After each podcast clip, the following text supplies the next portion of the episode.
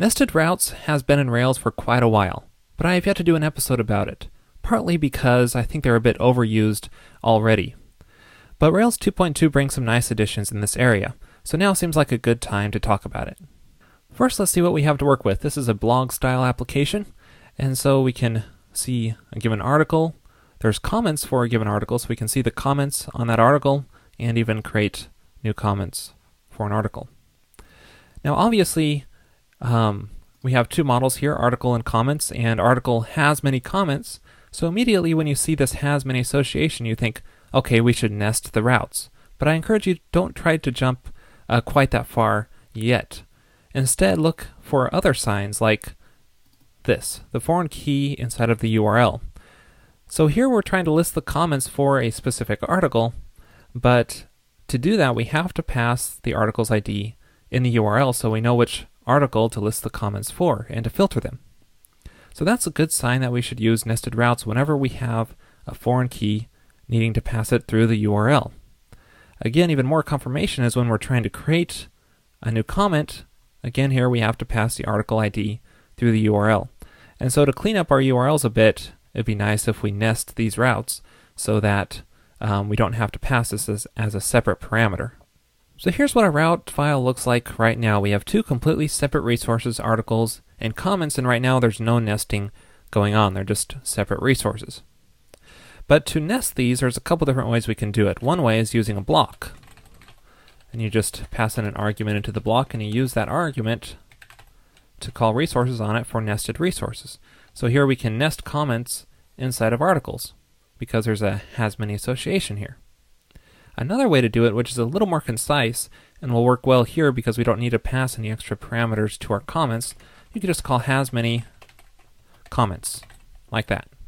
And that will nest the routes in exactly the same way. So if we immediately start browsing our application from here, we'll notice things start to break. Uh, we get a lot of exceptions happening because we can no longer reference comments through the simple comments path. We now need to nest comments whenever we're linking to Comments page. Now there are several places throughout our application where we are linking to comments, so I'm just going to go through these and fix their paths. So here we're referencing comments path, so instead of doing that we need to reference article comments path, and then just pass our article as the parameter in the in the uh, the method. And then when we're listing all of our comments for that given article, we have a new comment link down here and so again here we have to new article comment path. And again we're passing our article ID here, but instead of doing that we just pass our article as a parameter in the method. And then when we're displaying a specific comment here, we have an edit link. And so again here, edit article comment. And again we have to pass in our article in the, the, uh, the method. And this destroy link is a little bit interesting because we're doing the shortcut of just passing in our comment model to our routing and that will just be like comment path comment. That's just a shortcut method uh, approach for doing that. Now, if you're just doing this, the way you do nesting is you just pass an array and pass article and then comment here. And then finally, inside of our form, we need to reference our article inside of here as well. So we'll just say article comment, and then we can remove this, this hidden field that was here because it just passes the article ID, but now that'll be passed inside of the uh, the routing when we pass in submit the form, so we no longer need to reference this article ID parameter. And oh yeah, there's also a couple more changes we need to make inside of our comments controller here. Um, we need to reference, because all of these actions are now nested under articles, it's a good idea to always fetch your article at the beginning of each of these actions. And of course you can put this in a before filter too to clean this up. And while we're at it, it's good practice to always call finds through associations whenever you're doing this. So article.comments.find and so on whenever we're editing or updating or destroying uh, a given article. So this way we ensure that comments can only be found inside their nested article. Okay, so now that we've fixed those problems, let's try reloading here. And there we go, it loads fine. Go to our comments, and there we go, it's still working. And notice the URL is slightly different here. It's nesting the article, the comments, uh, referencing those inside of that given article. And um, if we edit those, that still works. and creating a new comment, that still works. So, so far this is looking pretty good. It's now nesting all of our comment URLs inside of our articles. Now I should point out real quick here that whenever Rails does nesting, it just uses a parameter name like this, article underscore ID, to reference that article that is nested um, for the comments. Now all of this that I've shown you has been available in earlier versions of Rails. But what's new in Rails 2.2? Well, there's something called shallow routing. And to show you, let me edit a comment here. And if we take a look at the URL here, we can see there's a bit of redundancy. We're fetching the article, articles 1, and then we're saying comments 2. And both of these are the ID for that specific record. Well, the, the articles 1 part really isn't necessary because what we're interested in here is fetching just that specific comment. And if we need the article, we can always just fetch our comment and then reference our article using that. So it's not really necessary to have the article 1 part in this URL. And this especially becomes apparent if you have deeply nested routes. And so this is it's encouraged to use shallow routing whenever possible so that you don't have these super long URLs when you have deeply nested routes. So the way we enable shallow routing is just to call pass the shallow option to our routes, just say true. And what this will do is it will nest some routes, but not all of them. It'll nest all of the ones that it needs to, like if you're displaying multiple comments for an article, or just creating a comment on that article, then it will nest those, but not nest the other routes which are referencing a specific comment, such as editing or showing a specific comment. So to apply this, we'll need to revert some of our earlier changes of nesting our article's path whenever we're linking to a given comment.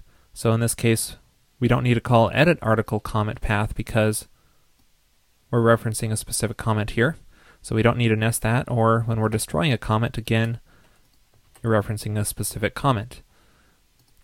And finally, in our controller, uh, we no longer want to nest, we no longer have access to our article ID when we're editing or updating a comment or destroying one because those are all um, not nested anymore inside of our URL. So we just reference our comment directly instead of finding it through our association. And if we had a show action here, it would be the same way because we're referencing a specific comment by the ID. Now these other actions up here still need to be nested and fetching our, our article because there's no ID for a given comment to go by. So let's see how this works. If we go to an article, click comments, we can see this is still nested as necessary because we would pass our article ID through here. We need to display just the comments for that given article. If we create a new comment, we can see that's still nested as needed. But if we edit a comment, that's no longer nested under articles because we can reference that comment directly through the ID instead of going through comments. And same goes for destroy, but I don't want to do that yet. I want to finish off this episode with one more quick tip. Let's say we wanted in our application a page that just shows all the comments despite whether they're in uh, any kind of article or not, just all the comments. Well, if we go to slash comments right now, that will give us a routing error because that route hasn't been generated. Well, inside of our routes file, it's easy enough to add this route by just calling map resources comments, and that would give us a comments path uh, routing. That would go to our controller and wouldn't be nested under articles. But this also generates a lot of other routes which we don't really want for creating uh, comments on their own and so on.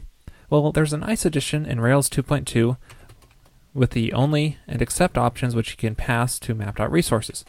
So we can say we only want our index um, route to be created here, and no other ones for creating uh, comments and updating them and so on. So this will do just what we want, just creating that new index route instead of all the other ones. So now when we go here and we reload, uh, we, we get an error here because it's looking for an article in our controller and so on, and we don't have that. But the point is that we no longer get a routing error because that route was created for us, and just that one specific route not other ones. So that finishes this episode on routing. I do think nested routes do have their place, but I also think they're a bit overused. So don't just blindly apply nested routes every time you have a has many association, because that can get a little bit messy, especially for deeply nested associations. Instead, I encourage you to look for cases where you're having to pass your foreign keys around in the URL and then add nesting to uh, clean up your URLs a bit in those cases. This episode is sponsored by Pragmatic Screencasts. There you will find high quality screencasts on a variety of subjects, including Ruby and Rails. Check them out at pragmatic.tv.